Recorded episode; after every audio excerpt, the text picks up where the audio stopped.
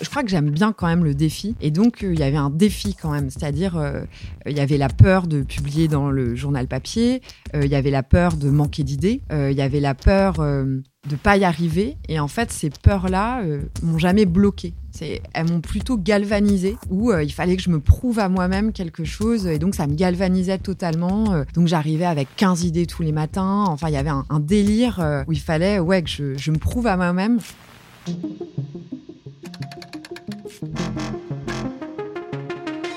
Je suis Natacha Ordas, entrepreneur dans la musique. Bienvenue dans mon podcast Les Voix qui portent.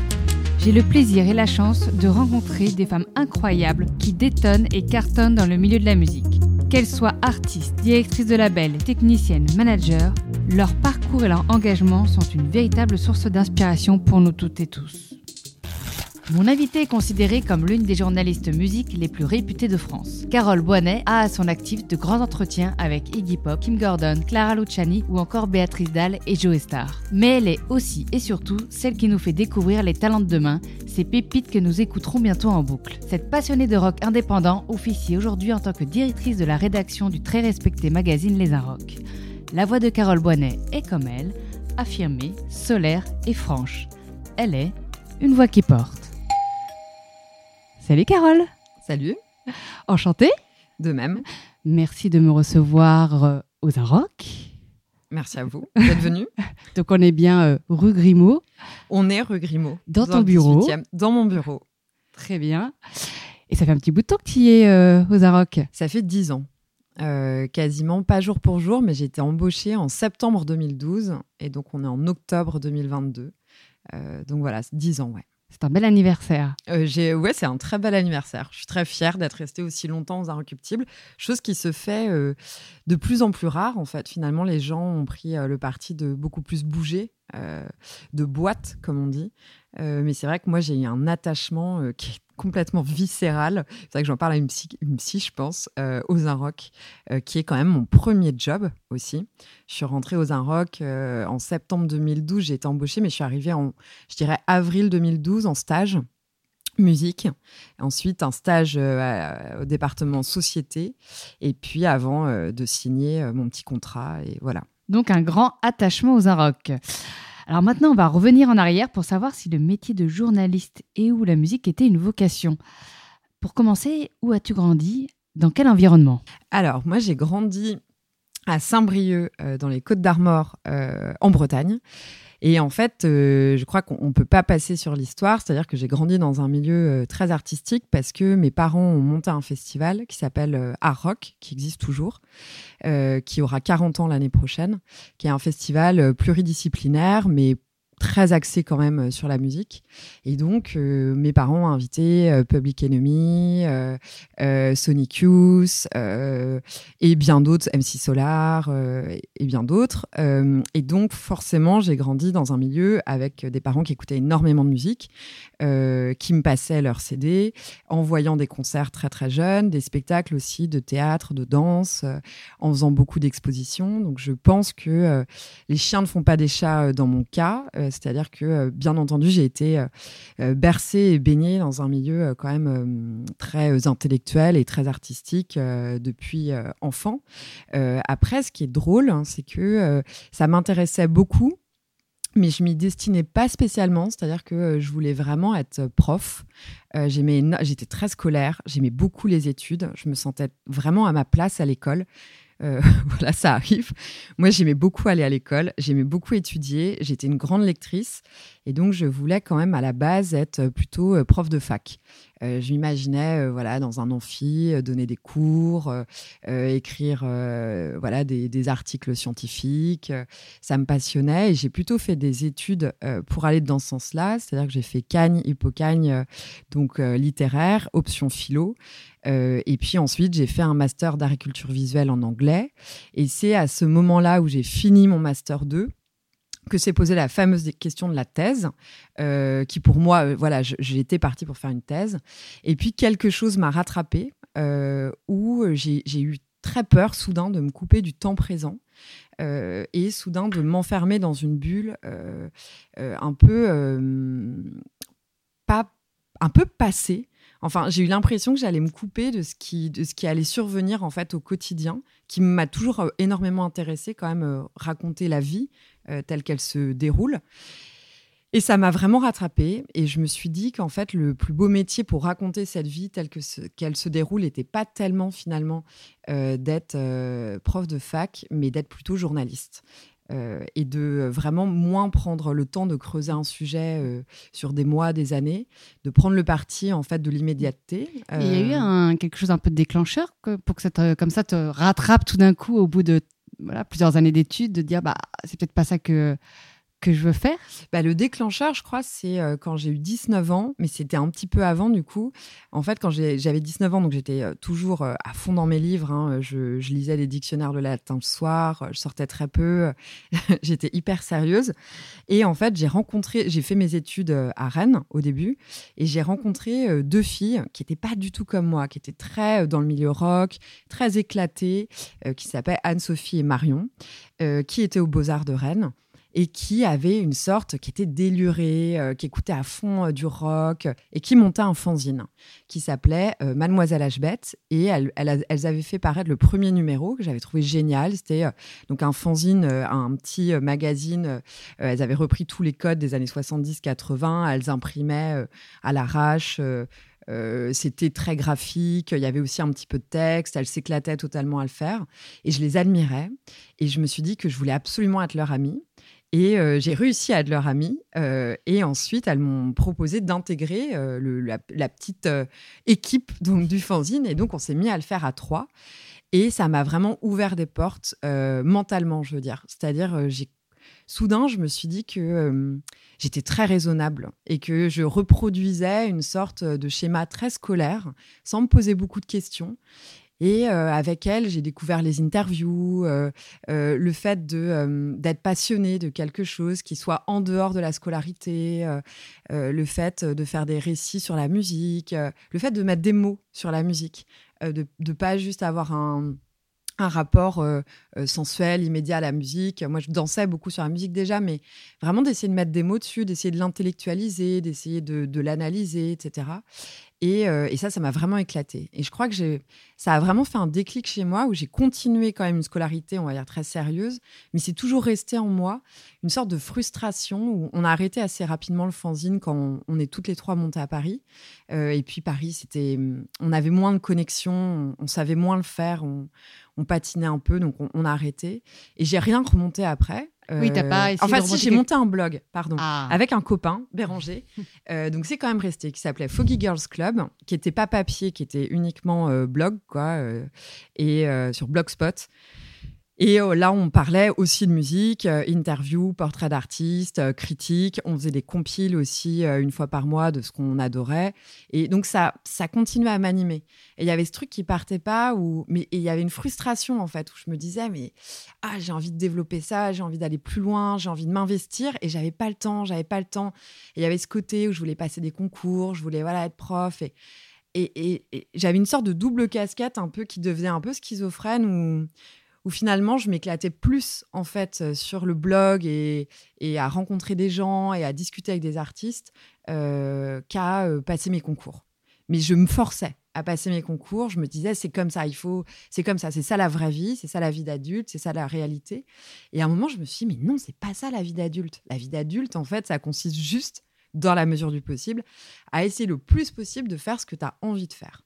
Et, euh, et j'avais pas vu ça comme ça. Ce qui est très paradoxal, sachant que j'ai grandi avec des parents qui, pour le coup, avaient vraiment tout bazardé dans les années 80, qui étaient vraiment précurseurs. Hein. Ils ont monté le festival en même temps que les transmusicales ont vraiment justement décidé de faire ce qu'ils avaient envie de faire, alors que tout le monde les regardait comme des olibrius à l'époque en disant mais, mais personne ne vit d'un festival, c'est pas un métier un festival, mmh. c'est c'est un festival à l'époque en Bretagne les gens voyaient ça comme une bande de fous euh, euh, qui se droguent et qui s'amusent et, et, absolument pas un métier et absolument pas quelque chose qui est considéré ou qui est intéressant.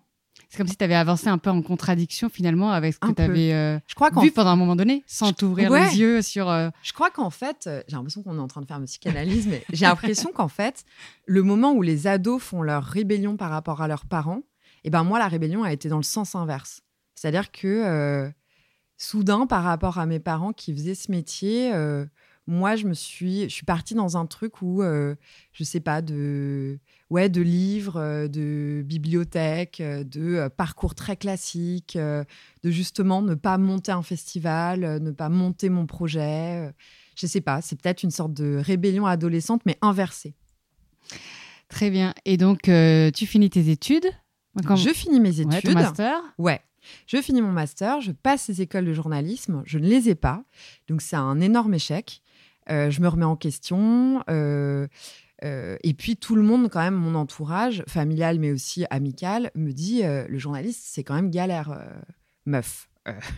T'es sûr de toi, t'as pas eu les écoles, c'est un milieu où il y a beaucoup trop de personnes qui essayent de rentrer, il y a, y a, plus d'emploi, il y a plus rien. Et je sais pas, j'arrive pas à décrocher, je continue de me dire, mais si je vais être journaliste et donc, je chope des stages euh, à la euh, rédaction de Libération via le fanzine Mademoiselle Hbet parce que j'avais rencontré des journalistes de Libération à la route du rock et j'avais gardé leurs cartes de visite à l'époque. On s'échangeait des cartes de visite. Et donc, je les ai rappelés et euh, ils ont été très cool, ils m'ont accueilli, etc. Ensuite, j'ai fait rue 89 et ensuite, très rapidement, j'ai fait les Inrocks. et aux Inrocks, j'ai tout donné. Et tu faisais quoi? Alors, si on revient un tout petit peu sur Libé et rue 89, tu avais quel, quel profil? Tu étais sur quel, quel sujet À Libération, j'ai fait un premier stage qui était assez court à la rédac web. Et ensuite, je suis revenue au service culture où, en gros, j'écrivais des news dans le quotidien. Tu quand même le côté culture alors? Ouais. Ouais, tout de suite, d'accord. Ouais, tout de suite, je voulais être plutôt journaliste culture, mais qui était encore plus fermé dans le sens où il y avait encore moins de place, quoi. Donc il y avait un côté où euh, j'essayais quand même de garder une casquette aussi société euh, qui m'intéressait, hein, mais aussi en me disant bon, euh, si je trouve pas dans la culture, voilà, il faut quand même élargir le, le, le, champ d'action, quoi. mais oui, à Libé, c'était en culture, et donc j'ai publié mes premiers articles dans le dans un, un, un journal papier, quoi, à. Il y avait un grand article, je me rappelle, sur Yale, qui avait conquis plutôt le continent américain plus que la France à l'époque où je l'avais publié. Et donc, c'était une enquête là-dessus. Et j'avais publié aussi un grand article sur. il y avait une grande expo sur le skate à la Gaîté Lyrique. Et ça m'avait passionné. J'avais adoré faire des articles comme ça en appelant plein de gens différents, en, racontant une histoire. Ça m'avait complètement éclaté. Ça t'a confirmé aussi dans le fait que c'était ça que tu voulais ouais, faire. Vraiment. Vraiment. Mais euh, j'ai eu de la chance, je pense aussi, de tomber sur, euh, sur des journalistes très aidants euh, qui, étaient, qui, étaient, qui étaient vraiment là, qui, étaient, qui, étaient, qui étaient cool, quoi, qui m'aidaient. et, j'avais un truc aussi où il y avait une sorte de challenge. Je, crois que j'aime bien quand même le défi. Et donc, il y avait un défi quand même. C'est-à-dire, il y avait la peur de publier dans le journal papier, il y avait la peur de manquer d'idées, il y avait la peur euh, de ne pas y arriver. Et en fait, ces peurs-là euh, m'ont jamais bloqué. Elles m'ont plutôt galvanisé, où euh, il fallait que je me prouve à moi-même quelque chose. Et donc, ça me galvanisait totalement. donc, j'arrivais avec 15 idées tous les matins. Enfin, il y avait un, délire où il fallait ouais, que je, me prouve à moi-même. Peut-être aussi parce que j'avais loupé les écoles. quoi. Et donc, il y avait un truc où il fallait que je prouve aussi à, ces gens qui m'avaient pas retenu mmh. que, que tu pouvais être une super journaliste. ouais. Et ensuite, donc, euh, rue 89, pour le coup, c'était Societte. Donc là, j'ai fait vraiment des papiers euh, sociétaux et politiques même. Euh, notamment un papier qui m'a énormément marqué où j'étais partie euh, couvrir. Alors c'était le retour du GUD à Assas, euh, qui avait été donc interdit à Assas et qui était réautorisé. Et c'était hyper tendu comme ambiance. Et je me suis fait assez molester par des, des, gens du GUD qui m'avaient plaqué contre un mur et vraiment menacé. ouais ouais. Et ça m'a complètement tétanisé et, marqué. Donc, euh, ouais. On est... en quelle année là? Mais ah, je suis nulle en année. Euh, je dirais que c'est 2000. Je suis arrivée en 2012 aux Inrocks, ça doit être 2011, un truc comme ça. Et puis ensuite, les Inrocks. Et là, pour le coup, euh, stage Comment t'es arrivée aux Inrocks? T'as postulé eh ben, J'ai rencontré présenté? JD Beauvalet dans une soirée Inrock Indie Club à la Gaieté à la n'importe quoi, à la Flèche d'Or. À l'époque, ils faisaient des soirées mensuelles en France, mais aussi à la Flèche d'Or. Et je vois JD Beauvalet, je voyais sa tête déjà, quoi. Et je l'aperçois dans la soirée et je me dis, il faut absolument que j'aille lui parler. Je le connaissais pas. Donc je lui ai tapé sur l'épaule. Et il m'a regardé un peu, oui. Qu'est-ce que tu me veux? Et très rapidement, je me, en deux mots, je lui ai dit voilà, je, veux être journaliste, j'aimerais bien postuler aux Inrock, je ne sais pas comment faire. Il m'a laissé son mail. Je lui ai envoyé un mail en me disant bon, il va jamais répondre. Et si, si, il a répondu. Euh, très sympa. Il m'a mis en contact avec Ondine Bentier, qui était son adjointe un peu sur la musique aux Un Rock à l'époque, qui m'a fait passer un entretien. Il cherchait euh, un ou une stagiaire et, euh, et puis voilà, ils m'ont retenu mais je les connaissais pas du tout. Et je suis arrivée là-bas. Euh, c'était à l'époque une grosse rédac. J'étais hyper intimidée parce qu'en plus, pour moi, les Inrocks, c'était vraiment euh, culte. quoi. Il y avait un truc euh, où mes parents le lisaient. Ça, traînait toujours chez moi, ce magazine. Et je me souviens très bien qu'ado, essayé de comprendre aussi leurs articles parce qu'il y avait un truc chez les Inrocks où il y avait un truc qui était très intello. Euh, et donc, il y avait des articles que je ne comprenais pas. Et je me souviens de, lire des articles ciné, musique, en essayant de comprendre leur, la terminologie, euh, euh, comprendre leurs références. et, ça, ça, me fascinait. Quoi. Je me demandais vraiment qui étaient ces gens qui faisaient ce magazine qui me paraissait être un autre monde. Euh, et, j'étais hyper fière de, l'intégrer en tant que stagiaire. Et jamais je pensais euh, y rester. Euh. et quand j'ai été embauchée, mais j'ai fait une, la fête du siècle avec mes amis. quand j'ai signé mon CDI, c'était fou. Enfin, j'étais complètement hystérique. Je pensais vraiment pas du tout pouvoir intégrer un jour la rédaction des Inrocks. Quoi. Donc cette fois-ci, tu étais sûre de vouloir être journaliste et que tu as gagné finalement la légitimité euh, en tant que journaliste en rentrant aux Arocs. C'était un peu le. Tu as posé la, pierre, c'est bon. Ouais, une sorte de Graal pour moi, euh, total. Mais euh, finalement, comme j'ai quand même ce tempérament de défi, j'ai jamais réussi non plus à me poser, à être satisfaite. Donc il y a quand même eu très rapidement, un, le challenge d'être au niveau des anciens, on va dire, des Inrocks, qui ont quand même un background euh, de culture et, euh, et, de référence intellectuelle qui est très élevé. Euh, donc, il y avait ce challenge-là de d'être à leur niveau, de ne pas les décevoir, de ne pas être mince, finalement, pourquoi on l'a embauché. et puis, un challenge personnel d'être satisfaite de mes propres articles, de mes idées, de mes propositions. Et puis, et puis, ouais, très rapidement, quand même, comme j'arrive pas tellement à me poser, il y a eu aussi l'envie de plus m'insérer dans l'événementiel. Donc aux Inrock, très rapidement, euh, je me suis vachement intéressée au festival. Euh, j'ai intégré l'équipe de programmation du festival. Ensuite, j'ai repris euh, les soirées qu'on fait donc mensuellement, qui s'appellent maintenant les Inrock Super Club, qui ont changé de lieu, mais qui maintenant sont à la Boule Noire. et donc, je les coprogramme avec l'équipe musique. Mais il y a eu vraiment ouais, une envie aussi de... D'aller vers l'événementiel. Ouais, ouf. Ouais, comme quoi la boucle est bouclée. Hein. C'était peut-être euh, mes parents qui me rattrapaient, mais il y a eu ce truc-là, ouais, où soudain, euh, l'article ne me suffisait plus. Il, fallait que ça se passe en vrai. Et j'ai eu beaucoup aussi l'envie de monter des rencontres euh, avec des artistes, mais en public, pour en fait montrer un peu aux gens aussi à quoi ça ressemble une interview. j'avais plus envie en fait qu'on lise juste une interview écrite. J'avais envie aussi, je sais pas, que le lectorat il, soit plus au cœur du magazine, qu'il ait l'impression de vraiment toucher aux Inrocks, euh, qu'on soit moins à distance en fait. Donc j'ai monté plusieurs événements comme ça de rencontres, notamment un, festival qui était super à Lafayette Anticipation, qui est un petit lieu dans le 3e arrondissement euh, de Paris, donc qui est la fondation des Galeries Lafayette et qui est un lieu plutôt art contemporain. Mais nous, on a fait euh, de, tout un week-end en fait de rencontres où on revisitait les années 2010. C'était en 2019, donc la, c'est à la fin de la décennie. Et on a convié euh, plein de gens. Il y avait Juliette Armanet, Anna Ded, euh, Édouard euh, Louis, Vincent Lacoste, La Horde. C'était incroyable. Tous ces gens-là se croisaient pendant deux jours dans c'était gratuit dans ce petit lieu. Et le soir, il y avait des showcases de jeunes talents de demain. Donc, il y avait Cristal Meuret, Ascendant Vierge, Pérez, que j'avais tout programmé toute seule. Euh, avec l'aide de Lafayette Anticipation et Étienne Blanchot, euh, que je remercie, qui est un super programmateur et directeur artistique.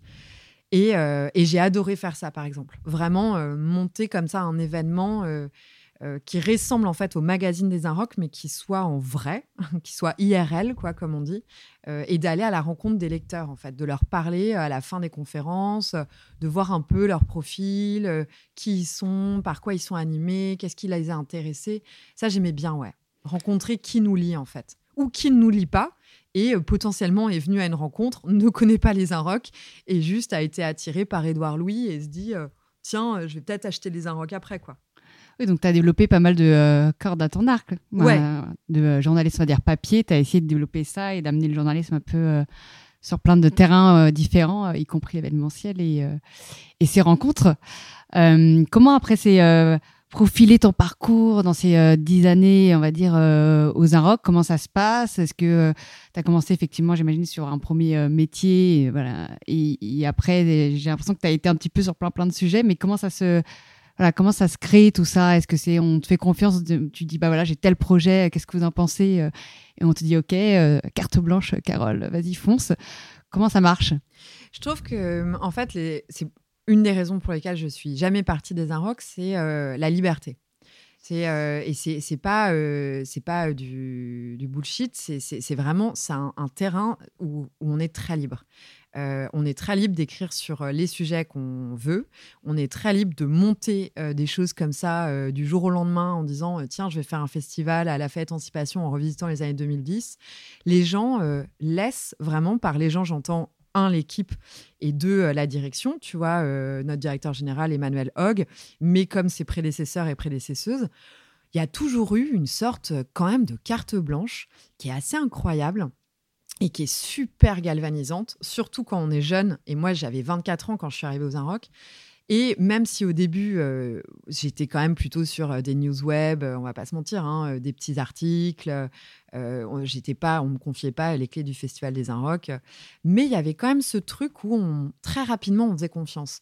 On disait ah t'as envie de faire un grand papier sur les diggers de vinyle, eh ben vas-y on te file huit pages, ok. Il y avait un truc comme ça où Ouais, il faisait confiance. Et je crois que ça, ça m'a, ça, ça, m'a beaucoup galvanisé aussi dans le fait d'avoir, euh, de m'autoriser à avoir des idées un peu saugrenues, euh, de m'autoriser à proposer des interviews qu'on n'attendait pas, euh, à proposer des rencontres un peu étranges. par exemple, quand j'ai fait Béatrice Dalle, Joe Star que tu mentionnais tout à l'heure. Donc parce qu'il faisait une pièce Elephant Man, donc il y avait une actu, mais on a fait le shooting et sur le shooting, à un moment ils sont emballés. Euh, mais de façon, euh, voilà, euh, emballée, quoi. On voyait leur langue. Et en fait, la photo qui en est sortie était sublimissime. Et j'ai directement envoyé la photo à ma direction, qui à l'époque c'était Jean-Marc Lalanne, qui était directeur de la rédaction, en lui disant Je veux cette photo en couve, il faut, il faut pas en prendre une autre. Et sur le coup, il était un peu atterré. Enfin, tout le monde me disait Je sais pas, c'est vulgaire, t'es sûr et j'en ai pas démordu. Et encore une fois, ils font confiance. quoi. Ils disent euh, Ok, c'est ton sujet, tu as sûrement raison. Euh, c'est vrai que la photo est belle. C'est vrai qu'elle va accrocher. Alors peut-être que certains vont se dire Waouh, ils sont allés un peu loin. Mais c'est pas grave, on est les Inrocks. Et en fait, c'est ça les Inrocks aussi. C'est euh, pas faire des trucs euh, trop lisses euh, tout le temps. C'est aussi un peu titiller les gens, faire des trucs qu'on n'attend pas, bousculer, voilà, secouer un peu, j'ai envie de dire, le, le, lectorat et puis au-delà du lectorat. Et moi, c'est, je pense que c'est un peu dans ma personnalité et qui se retrouve vachement avec les Inrocks. Et en fait, le fait que j'ai jamais voulu être vraiment dans une case, j'ai réussi à m'épanouir aux Inrocks en n'étant jamais dans une case. Ils m'ont toujours permis de ne pas être dans une case, c'est-à-dire que très rapidement, ils m'ont embauché en journaliste société, mais j'écrivais toujours un peu en musique. Et à côté, très rapidement, je m'inscrivais dans l'événementiel. Et à côté, en fait, j'étais tout le temps euh, comme une sorte de, de, petites choses sur ressort qui, euh, qui avaient tout le temps envie de faire des trucs, des nouveaux trucs, qui voulaient monter des couves, qui voulaient il me laissait. Enfin, il y avait quand même un truc où il disait pas euh, non, toi ton job, c'est pas dans une case. Hmm. C'était jamais euh, toi ta feuille de route, c'est ça. Toi les contours de ton poste, c'est ça. Non, c'était toujours euh, OK. nous on a besoin de toi là-dessus, là-dessus, là-dessus. Mais si tu as envie d'écrire en livre, bon bah écoute, vas-y. Et il y avait ce truc là, et, et moi c'était tellement ma personnalité que euh, on s'est. Je veux dire, c'est un beau mariage. vous êtes trouvés, quoi. Ouais, on s'est trouvés, ouais. Très bien. D'où, je pense, les 10 ans. D'où les 10 ans, je pense. Ouais. Parce que du coup, je me suis jamais ennuyée. Je pense que les gens aussi, ils changent parce qu'on s'ennuie. Et je peux comprendre, hein, on s'ennuie, on tourne en rond. Au bout d'un moment, toutes les journées se ressemblent. Moi, aux Rock, les journées se ressemblent pas, les années se ressemblent pas. Donc, il y a un truc vraiment. C'est comme un très beau couple, quoi. C'est-à-dire. Euh, on sent, il y a des moments euh, catastrophiques, hein. il y a des moments où on s'engueule, il y a des moments, où moi je rentrais chez moi, j'avais plus envie d'être aux un rock, bien sûr, il y a des moments de tension, il y a des, mais c'est comme un beau couple, quoi. J'adore cette comparaison parce que euh, c'est un couple sur la durée, c'est-à-dire qu'au bout d'un moment, euh, bah, l'amour est plus fort, c'est-à-dire ce qu'on a construit est plus fort et, on voit qu'en fait, on peut pas trouver un partenaire qui serait mieux. On, a beau regarder un peu ce qui se passe ailleurs, on se dit putain, en fait, il n'y a personne qui peut remplacer ou qui pourrait remplacer les Inrocks, quoi. C'est une belle description, et, sympa. justement, tu parlais de il n'y a pas de journée type. je voulais te demander un peu à quoi ressemblaient tes journées. Euh, alors, tu vas me dire, il n'y a pas de journée type, et euh, ça, on a compris. Mais est-ce que tu peux nous dire un peu comment ça se passe euh, Tu arrives ici, tu as un sujet en tête. C'est voilà, comment une journée un peu de Carole aux Arocs, ça donne quoi?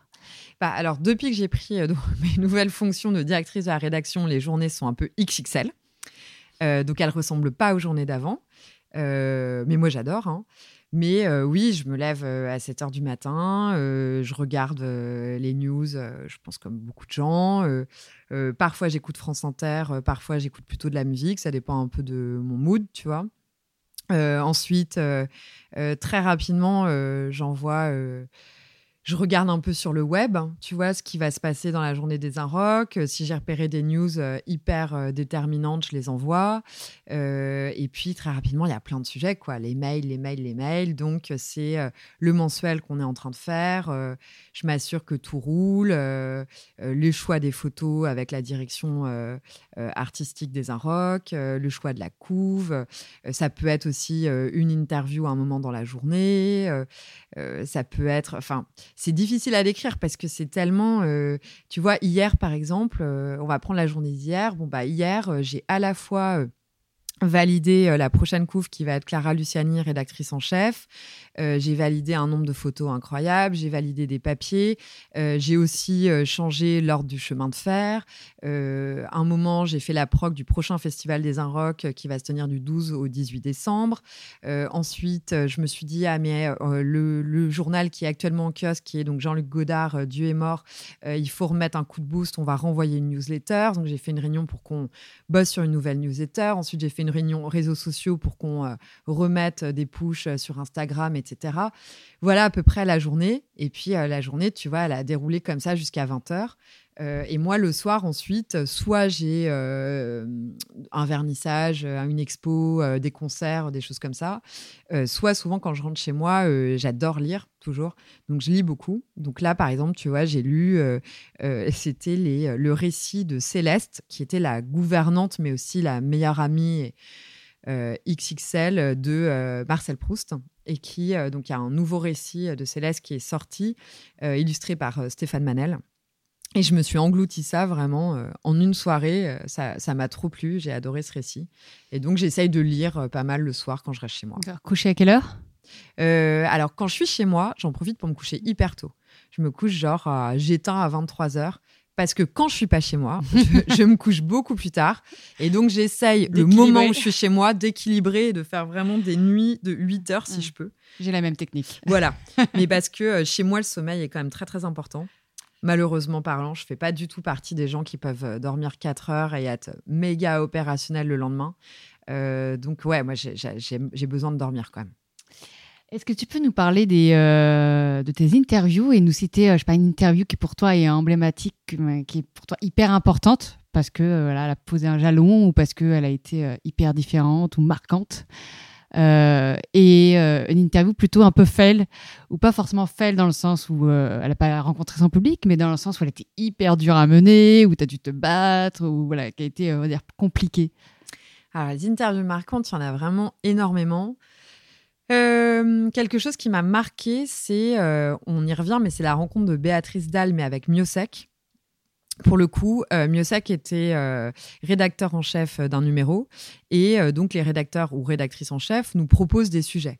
Euh, et Miossec dit à un moment J'ai un rêve, j'adorerais rencontrer Béatrice Dalle, je ne la connais pas. Ah bon?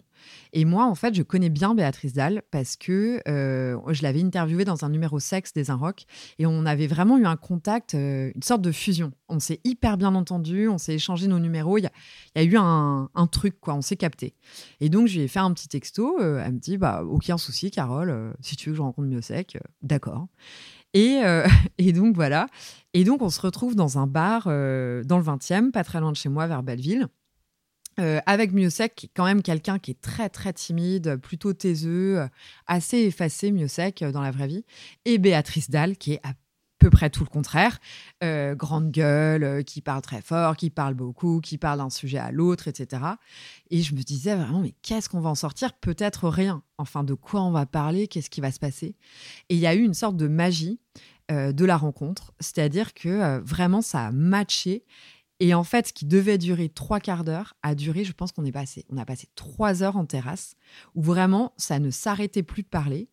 Ils rigolaient, euh, ça passait du coq à l'âne, euh, ils parlaient, mais à la fois de leurs goûts musicaux des années 90, de Claire Denis, qui connaissaient tous les deux, euh, de leur rapport à Brest, parce que Béatrice Daly avait grandi également, de leur enfance, de leur traumatisme, de leur rapport aussi aux addictions, à l'alcool, etc.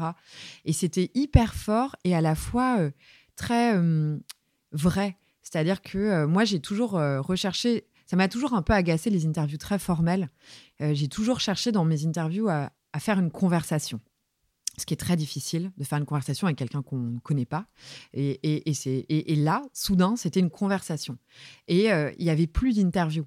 Il y avait quelque chose qui était juste de l'ordre euh, de du naturel, de la spontanéité. Ou de moi, personnes qui se rencontrent à une terrasse de café. Moi, je relançais un peu et je participais, tu vois, mais euh, il y avait quelque chose qui était, euh, qui était incroyable et j'ai adoré la retranscrire, ce qui a été euh, un calvaire quand même parce que j'avais je sais plus combien mille signes et j'avais pas du tout assez de place dans le magazine et on, a quand même mis beaucoup plus de place que prévu euh, mais j'ai dû couper ce qui était euh, ce qui était horrible pour moi euh, mais c'était trop bien parce que c'était une interview qui ressemblait à aucune autre interview qui ressemblait juste à une espèce de grande conversation complètement exclusive qu'on n'aurait jamais pu retrouver en fait dans aucun autre magazine. Et j'ai trouvé ça mais, mais merveilleux. Tu aurais pu ne pas être là, limite, c'est ça? Ou bah, étais là, non, parce qu'en fait, je pense que le journaliste, tu vois, pour le coup, là, son rôle, c'est euh, que sans les Inrocks, en fait, Miossec et Béatrice Dalle se, en fait, se retrouvent pas à cette terrasse d'un café. Et sans le, les Inrocks, Béatrice Dalle vient pas forcément. Et euh, Miossec pense pas forcément à Béatrice Dalle. En fait, le moment ne se fait pas. Et je pense aussi que euh, le journaliste, enfin moi en l'occurrence, mais ça vaut aussi pour plein d'interviews, il est aussi là, tu vois, pour euh, relancer un peu, euh, mettre les gens à l'aise, euh, rigoler. Enfin, tous les deux, je ne sais pas ce que ça aurait donné. Tu vois, là, il y avait vraiment une sorte de trio qui fonctionnait hyper bien. Et ça m'a vraiment marqué. Et ça m'a donné envie, en fait, de aussi provoquer des entretiens croisés, tu vois, qu'on n'attend pas. Ça, je trouve que. Et c'est hyper casse-gueule, hein, parce que potentiellement, c'est des fours totales, quoi. Mais euh, là, tu vois, j'ai fait euh, Clara Luciani et Catherine Deneuve, qui va apparaître dans le prochain numéro. Et c'est pareil, tu vois, elles s'étaient jamais rencontrées. C'était un souhait de Clara. On a contacté Catherine Deneuve, qui était OK. Et j'adore ça, en fait. Euh, le côté aussi provoquer des dialogues entre euh, des artistes ou des personnalités qui ne se connaissent pas, puis qui ont potentiellement des choses à se dire en fait. Et je trouve que euh, c'est trop bien que des journalistes puissent les réunir et, euh, et sur des thématiques, lancer des thématiques et, voir ce qui se passe. Et j'aime bien les accidents. J'aime bien. je trouve ça cool de laisser la porte à l'accident, de se dire potentiellement on va perdre du temps, ça va être nul, ou ils vont, ils, elles vont rien avoir à se dire. Je trouve ça génial de prendre le risque en fait. Ça, ça m'a marqué. Et l'autre chose qui m'a marqué, c'est euh, Charlotte Gainsbourg aussi que j'avais fait pour, euh, pour le. Parce que je me suis occupée pendant très longtemps, je m'occupe toujours, mais avant d'être directrice de la rédaction, j'étais euh, rédactrice en chef aussi du numéro Sexe, qui sort une fois par an en juillet, qui est un peu notre numéro culte. Et je le fais depuis 4-5 ans. Et je l'ouvre toujours par des entretiens de d'artistes, de personnalités sur leur rapport à l'érotisme. Et c'est c'est voilà, c'est toujours un peu tendu parce que parfois c'est ça devient très personnel comme interview, parfois il se passe pas grand chose et c'est assez froid et on parle juste de films et voilà. Et Charlotte Gainsbourg, je voulais absolument la faire depuis des années et elle a fini par dire oui euh, il y a deux ans et c'était génial. Où vraiment on s'est retrouvé dans un hôtel, elle était hyper euh, cash, quoi, euh, sans filtre. Euh, ouais, vraiment, elle me parlait de, de son rapport à l'érotisme, même euh, dans, sa jeunesse, dans son enfance, de Lars von Trier, de son rapport au corps qui avait été hyper complexe toute sa vie, de son rapport vraiment au, fait aussi à la représentation de, de, choses un peu qui sont proches du BDSM, tu vois, de rapports un peu violents comme on peut retrouver chez Lars von Trier notamment. Et j'ai adoré aussi ce côté où dans une interview, on sent qu'il y a quelque chose qui se passe. En fait, que la personne, elle n'est pas juste là pour dérouler un discours. Charlotte Gainsbourg, elle avait, elle avait rien à, défendre. Elle a juste fait ça par amitié pour les Inrocks. Euh, c'est un terrain qui est hyper touchy, le sexe. Euh, et donc, j'ai trouvé ça déjà incroyable qu'elle dise oui. Et en plus, qu'elle se livre, qu'elle n'ait pas peur, qu'elle me fasse confiance, euh, qu'elle sache que en fait, on n'est pas là pour la planter, que moi, je suis pas là pour me planter non plus, qu'on n'est pas là pour piéger qui que ce soit, mais qu'à la fois, il faut donner aussi un peu du sien. Il faut dire des trucs intéressants, mais aussi enlever un peu des masques et un peu dire la vérité. Et pas juste être dans un délire marketing qui agace tous les journalistes et qui est assez insupportable quoi. De presse junket et de euh, voilà on tend le micro et on a les mêmes réponses que dans tous les autres magazines. Et, euh, et ça ouais c'est un grand souvenir aussi C'est des deux beaux, euh, deux beaux souvenirs. J'en ai beaucoup d'autres. Hein, oui, j'imagine. Deux beaux souvenirs. Et donc, dans la prise de risque, j'imagine que des fois, il y a des, choses moins sympas et plus de l'ordre, on va dire, de, de l'échec. Est-ce que tu as une interview catastrophe à nous citer? Euh, je réfléchis, une interview catastrophe? Oh là, là je dois en avoir plein. Euh, Comme tu dis, de deux personnes finalement euh, qui n'ont rien à se dire ou. Hum, hum, hum, bah, il y a toujours le truc, tu vois, de, du micro qui n'a pas enregistré, de trucs comme ça. Qui est le grand stress de tout le monde. que je partage aussi. Qui arrive vraiment. interview catastrophe. Putain, j'en ai pas qui me vient, mais j'en ai plein. Hein.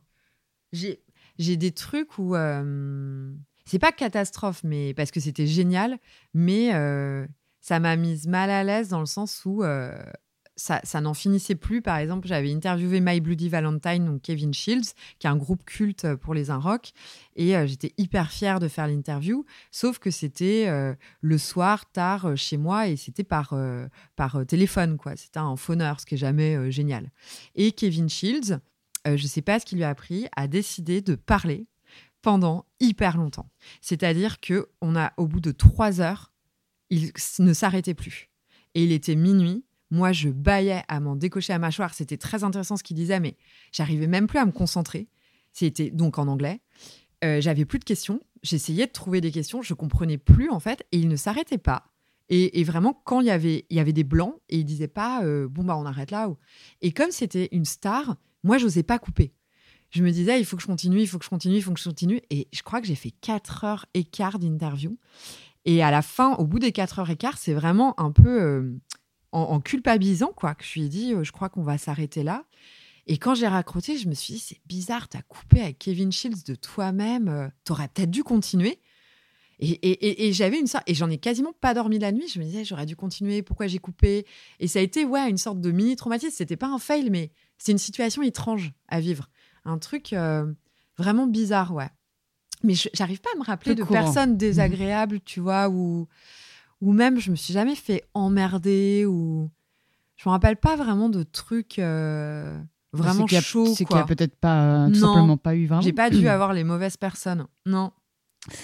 Et euh, est-ce que tu peux nous parler un peu de aussi de des personnes que tu as pu rencontrer euh, dans ton parcours et euh, qui ont été euh, peut-être aussi. alors, tu nous as parlé au tout début de, des deux jeunes femmes, des beaux-arts qui t'ont inspiré, mm. que tu admirais. Est-ce qu'il y a eu d'autres personnes un peu de ce type-là qui ont été importantes pour toi, soit parce qu'elles t'ont aidé, ou elles t'ont montré une voie, ou elles t'ont encouragé en tout cas dans ce que tu voulais faire? Est-ce que tu as quelques noms à nous citer ou, des histoires à nous raconter? bah, c'est complètement cliché, ça, hein, mais euh, je pense que j'en serais pas là sans ma mère, tu vois. Enfin, euh, ma mère, elle a monté un festival euh, à l'époque où il y avait, alors, pas de femmes dans la musique et encore moins de femmes qui montaient un festival dans les années 80 sur rien, tu vois, dans un territoire, les Côtes d'Armor qui n'était pas voilà qui n'avait pas accueilli de festival de musique actuelle c'était vraiment très précurseur et dans un milieu très masculin et euh, je pense qu'en fait, euh, la figure de ma mère, qui était aussi euh, directrice adjointe de la scène nationale de Saint-Brieuc, qui programmait des concerts, qui me racontait, elle avait accueilli Miles Davis, avec qui elle avait passé toute une après-midi à se balader sur la plage, à se raconter des choses. Pareil avec Juliette Gricot, avec Annie Girardot. Et en fait, elle me fascinait, et, mais dans le bon sens du terme, c'est-à-dire que à aucun moment je me suis dit que c'était pas possible en tant que fille de pas pouvoir faire ce que je voulais faire. Ce qui est dangereux aussi, hein, parce qu'ensuite tu te prends vraiment des murs. Parce que toi, tu te dis, euh, t'as jamais pris conscience que tu étais une fille. Et en fait, ma mère m'a fait prendre conscience que je n'avais que je n'étais pas spécialement une fille, enfin qu'on s'en foutait. Oui, ils s'en foutaient du genre en fait. Voilà. Et moi, j'ai grandi avec cette idée-là en pensant que euh, c'était pas important, qu'en fait euh, que j'étais née une fille, mais c'était vraiment anecdotique dans ma tête. Et c'est vraiment la société qui m'a renvoyé une violence de dingue en me rappelant que j'étais une fille. Euh, et, que, en fait c'était voilà que je, je pouvais pas accéder à ce que je voulais comme les garçons et alors que moi j'avais grandi ouais avec cette image de mère femme qui avait des enfants, euh, qui à la fois avait monté un festival, euh, euh, qui était voilà dans un féminisme, on va dire, mais même sans se poser la question. Ma mère, c'était pas une militante, elle faisait pas des manifs féministes, des trucs comme ça. C'était un féminisme de, du quotidien, de c'est normal. et, donc pour moi, c'était normal. Donc, euh, elle, je pense que je pourrais pas euh, sans ma mère. Après, il y a plein d'autres femmes. Euh, tu vois, il y a eu Béatrice Massé qui a monté les transmusicales avec Jean-Louis Brossard, qui a été aussi une figure très inspirante pour moi. Il y, en a plein, tu vois. mais encore maintenant, par exemple, je suis devenue très amie avec une avocate de la culture qui s'appelle Alexandra Jouclard, qui est avocate notamment pour Laurent Garnier, Léo Scarax, Les Nuits Sonores, etc. Et euh, Alexandra, on, se connaît euh, un peu par hasard, quoi, du milieu, mais on est devenues copines parce que euh, moi, c'est quelqu'un qui m'inspire beaucoup. Elle est hyper solaire, elle a ce côté vraiment rentre dedans, elle lâche pas. et puis elle a un côté aussi, voilà, c'est normal. c'est normal. J'ai pas à me poser la question d'être une femme. C'est, je vais arrêter de me la poser. En fait, je suis là, je l'ai mérité. Et, et, par exemple, des personnalités comme ça m'inspirent encore au quotidien, vraiment. Il y en a, il y en a plein, quoi. Et puis les artistes. Enfin, tu vois, euh, moi j'ai grandi vraiment en écoutant Björk. Et Björk, euh, pour moi, euh, c'est le summum de, de, de, la liberté. C'est-à-dire que, tu vois, Björk, elle a jamais vraiment, enfin, je crois pas, fait des grands discours non plus sur le féminisme. Elle a dû prendre position, hein, mais mais voilà, c'est quelqu'un où, quand moi je l'ai découverte, euh, j'étais au collège avec les CD de mes parents, ça m'a complètement bouleversée parce que euh, il y avait cette fille qui était bizarre et qui avait le droit d'être bizarre et qui s'excusait pas d'être bizarre, de faire de la musique bizarre, euh, d'avoir un look bizarre, d'être d'être chelou quoi. Et moi je trouvais ça trop bien parce que moi-même j'étais une fille bizarre. Euh, j'étais bizarre, j'étais pas du tout la fille populaire. Euh, euh, j'avais une copine, ça marchait pas trop avec les garçons. je me demandais même si j'étais intéressée par les garçons. J'avais plein d'idées dans ma tête. Je, je me sentais pas à ma place, tu vois. Et donc trouver des gens comme Björk, euh, c'était des soulagements incroyables pour moi. Ou des gens comme Patti Smith, euh, de la voir euh, mettre des chemises blanches, son look androgyne. Je me disais, ah bah ouais, et tout, on n'est pas obligé en fait d'être fifi. On peut s'habiller comme les mecs. Ah ouais, d'accord. Ça bouleversait plein de trucs en fait dans, dans ma conception de ce que pouvait être une femme. Et tu disais que du coup la société avait été dure et que la société est dure. Euh, est-ce que tu penses en particulier à, des moments euh, qui ont été euh, plus compliqués que d'autres dans ton, dans ton parcours où là tu t'es dit bon bah oui, comme tu disais, c'est je suis femme et, et c'est peut-être un peu différent et il faut peut-être se battre un peu plus. Est-ce qu'il y a eu des moments comme ça où tu as senti qu'il fallait, fallait te battre parce que justement tu étais femme et qu'il fallait quand même que tu avances et que tu évolues et Ouais, énorme, énormément de moments, toute ma vie, je pense. En fait, je pense que ça commence, tu vois, à l'école maternelle, dans le sens où euh, l'espace géographique n'est pas euh, n'est pas permis aux femmes. Enfin, les filles sont quand même reléguées dans un coin de la cour, euh, et donc enfin, on dit toujours les filles, elles euh, pia tu vois, les garçons font du foot. Bah ouais, mais les filles, elles pia parce qu'en fait, elles sont coincées dans un coin de la cour et en fait, il leur reste juste la parole euh, et tout l'espace public est pris par les hommes. Et cet espace public-là, pris par les hommes, ça continue toute la vie. Moi, je me souviens très bien la première fois où je suis descendue dans le centre-ville de Saint-Brieuc avec un petit top que je trouvais hyper joli, j'avais genre 12 ans et je me suis fait emmerder par des garçons qui me disaient Ah, alors mignonne, machin, truc, viens là, non, non, non. Alors alors que moi, j'étais une enfant encore, j'avais 12 ans, juste je trouvais joli, stop. Euh, et donc, directement, ton corps est sexualisé et commenté en permanence. Ta façon de te vêtir, ta façon d'être, ta façon de parler, en fait, c'est commenté en permanence. Et ça, c'est ça te suit, c'est-à-dire ça ne s'arrête jamais. Et t'as beau euh, vraiment être journaliste, être maintenant directrice de la rédaction, ça ne s'arrête pas. C'est tout le temps, euh, quelqu'un va dire euh, Ah, c'est marrant, euh, elle est directrice de la rédaction, elle met des mini-jupes. En fait, c'est comme s'il fallait tout le temps que tu te justifies, que et, et, et je mettrais un pantalon, je pense que je devrais aussi me justifier. Pourquoi le vestiaire masculin? Pourquoi le vestiaire féminin? Pourquoi je parle comme ci? Pourquoi je parle comme ça? Et en fait, c'est marrant, on demande beaucoup moins aux garçons de rendre des comptes. Et donc, il y a cette pression permanente des femmes où, euh, au bout d'un moment, c'est très fatigant. C'est-à-dire, on ne sait même plus euh, comment on doit se comporter. Enfin, j'ai l'impression que ce n'est jamais juste, ce n'est jamais assez. Euh, ce n'est jamais assez bien, assez parfait, assez je ne sais pas quoi. Parce que aussi, on se demande hein, ce que la société attend des femmes. Alors, une fois, il faut qu'on soit des mamans, une fois, il faut qu'on soit érotisé, une fois, il faut qu'on soit silencieuse, une fois. Enfin, c'est aberrant. Et cette pression-là, euh, je la trouve euh, très, très difficile, ouais. Et dans le milieu musical, euh, que j'ai beaucoup fréquenté, je trouve ça insupportable. Moi, quand on avait le fanzine avec mes copines à 20 ans, c'était infernal. On était vus comme les groupies parce qu'on squattait les concerts, parce que on, portait justement des mini-jupes, des talons hauts. On adorait justement reprendre les codes du vestiaire féminin, pardon, euh, et pour les réaffirmer, un peu dans une sorte de retournement du stigmate, tu vois, pour nous, c'était justement, tiens, on va pas s'habiller en garçon, en fait, on va faire exprès de s'habiller en fifi, et, euh, et on s'en fout. Et euh, vraiment, c'était infernal. Tout le monde cherchait juste, vraiment, enfin, pardon la vulgarité, mais à nous baiser, à nous saouler. Euh, donc euh, les gens te payent des verres euh, juste pour te mettre dans leur lit. et toi, tu t'en rends pas compte parce que tu as 20 ans, tu penses que c'est normal. Et, tout ça, mais c'est d'une violence incroyable. Et les gens n'écoutent pas ta parole. La parole d'une fille sur la musique n'est pas écoutée.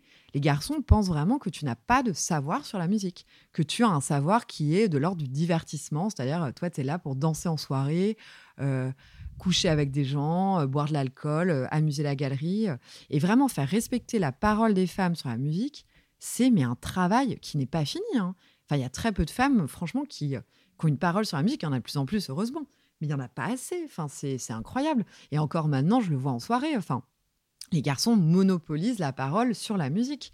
Euh, c'est eux qui vont euh, euh, décrypter le concert, voilà, qui vont avoir une parole sur les références, les machins. Et toi, tu n'as, je sais pas, tu as le droit de placer deux lignes à un moment. Et je pense aussi que c'est parce que on se rend pas compte que toute notre histoire culturelle a été racontée par des hommes.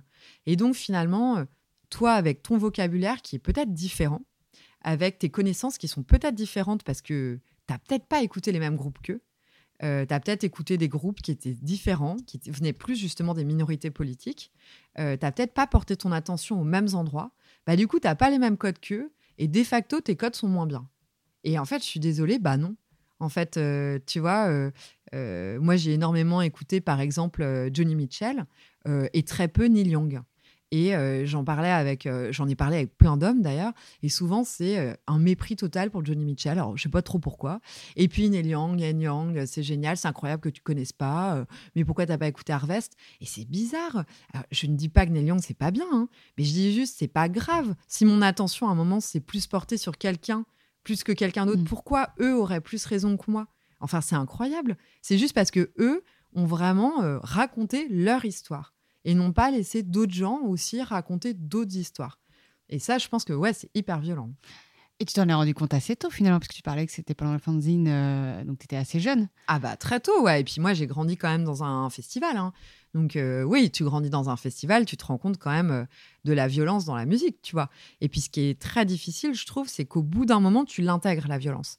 C'est ça qui est hyper pernicieux. C'est-à-dire que au bout d'un moment, comme personne te dit que c'est violent, tu vois, comme moi, quand j'ai grandi, tu vois, il y avait quand même beaucoup moins de discours sur euh, attention, le, les violences euh, sexuelles, le viol, ou même, tu vois, des comportements qui sont déplacés on n'en parlait pas trop. Donc finalement, au bout d'un moment, tu intègres la violence. Tu te dis. ça fait partie du milieu. c'est. Tu te dis, c'est normal que euh, les mecs me payent des verres. C'est normal qu'on essaye de m'embrasser. C'est normal que quelqu'un insiste cinq fois. Euh, tout ça est très normal. Et c'est normal aussi que moi, euh, je doive me taire pendant les conversations. C'est normal que je doive être jolie. c'est normal. Voilà. Et en fait, tu intègres comme ça des couches et tu te poses pas vraiment de questions. Et tu te dis, c'est normal. Et en fait, en grandissant, je me suis vachement euh, intéressée au féminisme d'un point de vue euh, aussi intellectuel, tu vois. Je me suis mis à lire beaucoup de choses. Et je, me suis dit, mais non, en fait, c'est pas normal. Mais en fait, mais pas du tout. tout ça n'est pas normal. Bah, on l'avait déjà avec mes copines avec le fanzine, tu vois. On était très Oui, très euh, combattantes. euh, Ah ouais, le- ouais. Moi, j'avais une, ma- une des copines, euh, elle, elle, elle hésitait pas euh, vraiment à user même de violence physique, tu vois. Mettre des claques à des garçons. euh, elle, elle, elle, elle avait vraiment ce côté-là, aller sur tout leur terrain, quoi. Que moi, j'y allais pas. Mais elle, elle allait sur les terrains masculins, quitte à user de violence physique, etc. Et euh, mais du coup, je- avec elle aussi, j'ai découvert que bah non, fallait pas se laisser marcher sur les pieds, il fallait pas se laisser insulter, il fallait euh, vraiment euh, choisir ce qu'on voulait faire au moment où on voulait le faire, quoi. Et dans ton parcours, tu crois que parfois ça t'a mis des barrières ou que tu t'es mis toi-même des barrières ou non, comme tu en as eu conscience tôt et que tu as intégré ça, que tu as compris en fait ce qui se passait, tu as été toujours de l'avant et tu as réussi effectivement à, à tracer aussi ton, ton chemin? Non, je pense que ça m'a mis beaucoup de barrières. Je pense que je me serais autorisé euh, beaucoup plus de choses encore euh, euh, si j'avais été un homme ou si la société avait été différente. Je pense que j'aurais déjà écrit un livre, j'aurais déjà monté d'autres choses. Je me serais beaucoup plus autorisée. Et puis, j'ai perdu beaucoup de temps hein, dans la douleur, tu vois, aussi. Ça, bouffe, hein, la douleur. De se sentir pas à sa place, de se dire qu'on a fait une connerie, qu'on qu'on se comporte mal, que et puis de pas avoir de reconnaissance, de sortir d'une soirée, euh, de se dire euh, c'est fou quoi, personne ne m'a écouté ou il y a que les garçons qui ont parlé. euh, c'est c'est que je dois être bête. Et voilà, il y a plein de filles qui se disent ça. C'est que je dois pas être intéressante. C'est que je dois être bête. Ah, pourquoi je connaissais pas tel truc? Ah mince. Donc tout le temps la culpabilisation, la culpabilisation, la culpabilisation. Et la culpabilisation, je suis désolée, mais ça freine. hein. Ça freine, ça donne pas confiance en soi, euh, euh, ça donne juste une mauvaise image de soi-même. Donc ça pousse pas du tout euh, les filles à entreprendre des choses, à faire des choses, à oser parler, à oser se planter, à oser remettre des gens à leur place, à oser prendre la place aussi. La place géographiquement parlant. Et moi, petit à petit, je pense que tout est lié. hein. C'est pour ça que je parle de place euh, verbale, mais aussi géographique. Moi, très rapidement aussi, euh, par exemple, j'ai décidé de continuer à porter des mini-jupes. Un, parce que euh, ça dérangeait les gens, ça me faisait bien rire, tout simplement. Et deux, de les porter aussi la nuit dans Paris, seule, et de rentrer à pied seule. Pas parce que j'aime prendre des risques, mais juste parce que à un moment, c'était trop violent pour moi de les laisser gagner et de laisser les hommes prendre le pouvoir sur la géographie. Et je me suis dit, mais moi, si j'ai envie de me balader la nuit dans Paris, mais je ne vois pas pourquoi je ne pourrais pas. Je suis un individu comme tout le monde. Euh, je n'ai pas euh, à céder en fait euh, Du terrain, du finalement. terrain là-dessus. Ouais. Et la parole, c'est un peu pareil, tu vois. Et donc, je me suis fait violence. Hein. Je me suis fait violence à prendre la parole en soirée, à dire ce que je pense, à remettre les gens à leur place. Je me suis pas fait que des amis. Et puis, et puis c'est difficile de se faire violence. Enfin, parfois, on se dit, ça se trouve, j'ai pété un plomb, ça se trouve, je me suis pas mal comportée. Enfin, c'est vraiment difficile à vivre. Mais euh, je regrette pas, tu vois. Mais aussi parce que j'ai un entourage, parce que j'ai la chance d'avoir des parents qui m'épaulent, une petite sœur qui est ma meilleure amie, Alice, qui m'épaule. Enfin, voilà, j'ai un entourage qui est solide. Je pense aussi aux gens qui n'ont pas cette force-là. Bah, franchement, quand tu es toute seule, tu vois, avec un entourage moins solide, ouais, c'est pas facile, ouais. Alors, quels conseils euh, tu donnerais justement aux, jeunes femmes et femmes euh, qui, euh, qui, qui écoutent et qui aimeraient justement, euh, comme toi, arriver à, à dépasser tout ça et à prendre confiance, à prendre la parole, à prendre de la place? Bah, c'est difficile. Je pense qu'il faut surtout pas laisser les commentaires atteindre. Il faut laisser les commentaires à distance. Il faut pas laisser les gens commenter ni le physique, ni les capacités intellectuelles. Il faut pas laisser les gens juger sa propre vie. Il faut vraiment se dire qu'on a une vie, quoi. Euh, une vie, elle, passe très vite. hein. Moi, j'ai 35 ans, j'ai pas vu hein, les 35 ans passer. Euh, je vais sûrement pas voir passer les 35 prochaines années. Donc, on a une vie. Donc, moi, j'ai envie de dire, euh, c'est très sympa hein, de rentrer dans le moule, euh, de faire tout bien comme la société attend de nous, etc. Mais je crois qu'on a mieux à faire que ça, en fait, parce qu'on n'a qu'une vie. Donc, c'est un discours qui est un peu bisounours. Mais malgré tout, si sur le discours bisounours, on peut en retenir quand même 80%, euh, peut-être parce que les 100% sont trop compliqués à appliquer, euh, si même on arrive à en appliquer 80%, c'est trop bien. Essayez quand même d'être soi-même au quotidien, de pouvoir se regarder dans le miroir et de se dire euh, yes, en fait, je m'aime bien. C'est difficile pour une femme de bien s'aimer avec tout ce qu'on subit. Et je pense qu'il faut qu'on s'aime bien, qu'il faut qu'on se dise en fait, je m'aime bien. C'est ouais, je fais des erreurs. Bah ouais, comme tout le monde. Mais euh, mais je fais pas plus d'erreurs qu'une autre personne et j'ai pas à m'excuser. Et j'ai pas à m'excuser de m'habiller comme ci, comme ça, euh, de sortir avec telle personne, euh, d'avoir tel type de sexualité, euh, d'être schizophrène parce que le soir je fais du, je parle pas de moi, attention, hein, je fais du BDSM et la journée je suis dans un bureau. Et voilà, moi c'est aussi pour ça que je me suis intéressée par exemple au numéro sexe c'est parce que je trouve que c'est un terrain qui est tellement politique euh, et qu'il faut absolument pas laisser dans la, dans la chambre à coucher avec les volets fermés, parce que c'est comme ça que les violences euh, adviennent. il faut parler de sexe. C'est comme ça qu'on, voilà, qu'on, en fait, qu'on enlève un peu le couvercle sur la cocotte minute. Sinon, ça explose, quoi. Et en tant que euh, journaliste, est-ce que tu penses que justement les journalistes ont un rôle par rapport à ça? Ah bah ouais, énorme énormissime. Je ne sais pas s'ils en ont conscience. Euh, je pense que certains et certaines, oui. Euh, mais oui, énormissime euh, sur justement comment véhiculer la parole, comment et à qui on tend le micro. L'autre jour, quand Elisabeth Badinter est passée sur France Inter, bon, non seulement sa parole m'a choquée, mais j'ai envie de dire de la part d'Elisabeth Badinter, c'est pas si surprenant. Ça fait des années qu'elle tient ce discours. Moi, ce qui me surprend, c'est qui lui tend le micro qui lui tend le micro. Pourquoi est-ce qu'en 2022, dans la matinale de Inter, on est obligé de tendre le micro à Elisabeth Badinter Alors, je suis d'accord que euh, France Inter et d'autres médias se doivent de tendre le micro aussi à des gens qui n'ont pas les mêmes idées. Hein. Euh, c'est la, pluralité et la liberté euh, d'opinion, et c'est le rôle des médias. Mais à un moment, il faut aussi se poser des questions. Et il faut aussi mesurer l'impact que le média a sur la société. Et l'impact, il est très fort. Il ne faut, pas le, il faut pas le négliger. qui on met en couve, à qui on tend le micro, voilà, avec qui on prend le temps de discuter. Et ben tout ça, ça fait société. Et il faut quand même prendre ça euh, en compte. Hein. La société, c'est aussi euh, les journalistes qui la font. Et ils ont un énorme rôle à jouer là-dedans. Euh, donc, il faut faire très attention, ouais. Merci pour ce partage. on va passer à ma session Secret Sauce. Yes. Plus légère. Que je n'ai pas préparée.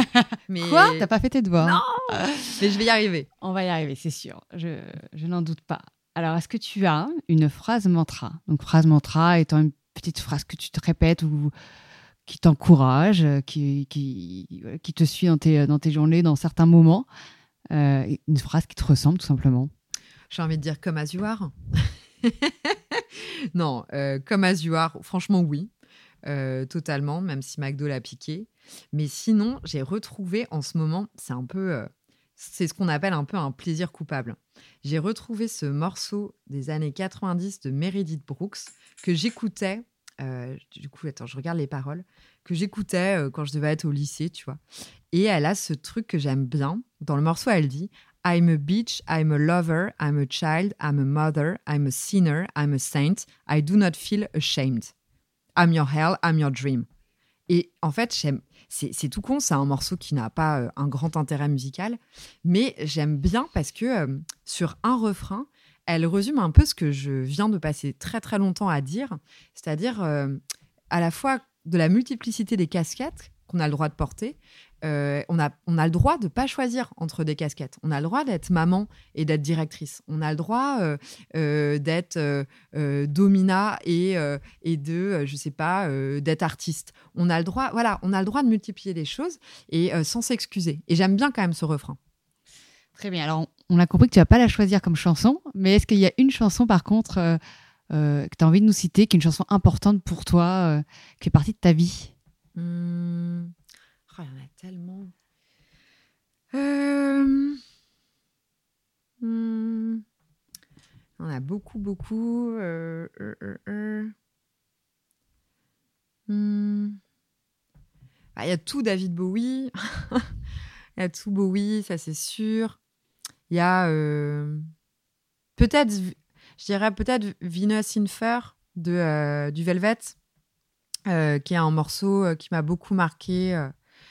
Moins pour des questions politiques que pour des questions vraiment musicales où, je le trouve d'une moiteur et d'une insolence et, d'une force dingue. Euh, j'adore ce morceau et j'adore le Velvet, qui pour moi est un, énorme groupe et qui a été une énorme claque, je pense, dans ma vie. Euh, voilà, on peut le citer.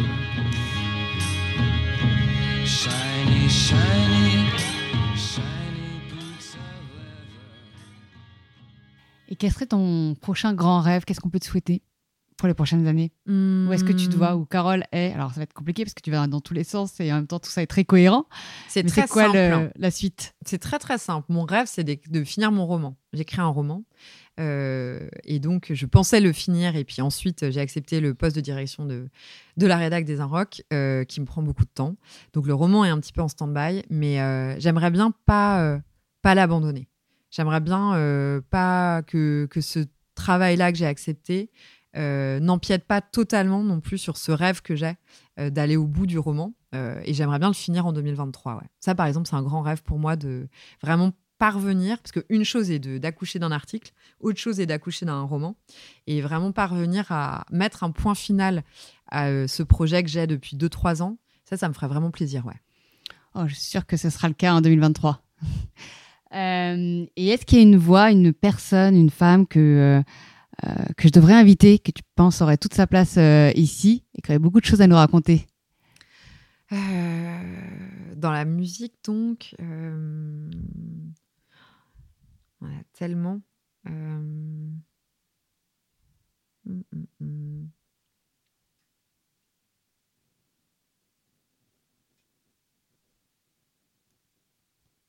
Ma sœur. Ma sœur, ouais. J'en ai, je l'ai très rapidement mentionné tout à l'heure, mais euh, ouais, ma sœur. J'aime bien les réponses un peu niaises aujourd'hui. Ma sœur euh, Alice Boinet, parce que euh, elle a euh, 29 ans et elle a repris le festival de mes parents, qui sont tous les deux à la retraite. Et ça n'a pas été sans mal. Un, parce que c'est toujours un peu compliqué de, de marcher dans les pas comme ça, vraiment droite ligne de ses parents. Euh, et de prouver qu'on peut le faire et que c'est pas juste euh, un truc euh, de népotisme et que qu'on a vraiment en fait les, les qualités requises pour le faire qu'elle avait, mais il a fallu qu'elle le prouve et elle l'a hyper bien prouvé. Et c'est vraiment quelqu'un dont je suis très très fière. C'est-à-dire que vraiment quand je vois ce qu'elle arrive à faire de d'inviter des gros shows comme euh, euh, Christine and the Queens, Clara Luciani, Angèle, mais aussi des gens plus pointus comme Kim Gordon ou Teto Preto, Viagra Boys, et vraiment de continuer à faire ce festival qui est pluridisciplinaire, qui est à la fois mainstream sur la main stage, mais aussi beaucoup plus pointu sur les petites scènes, de faire euh, des expos d'art numérique, de faire des spectacles de danse, de faire du théâtre à son âge. Moi, un, j'en aurais pas été capable. Euh, tu vois, c'est pas possible. Et, deux, euh, ouais, je, suis très fière d'elle. Je trouve que c'est difficile ce qu'elle fait et je sais qu'elle elle en chie, tu vois, au quotidien. Euh, c'est pas facile d'être une jeune femme à son âge à la tête d'un gros festival comme ça. Et elle le fait très bien et elle le fait de front. Euh, et puis c'est quelqu'un aussi qui m'accompagne au quotidien sur euh, mes doutes, mes hésitations. Euh, je pense que j'en serais pas là aujourd'hui sans elle. C'est bien noté, Voilà. en tout cas. Merci Carole. Merci à vous. Merci pour cet entretien et puis à bientôt. Merci beaucoup.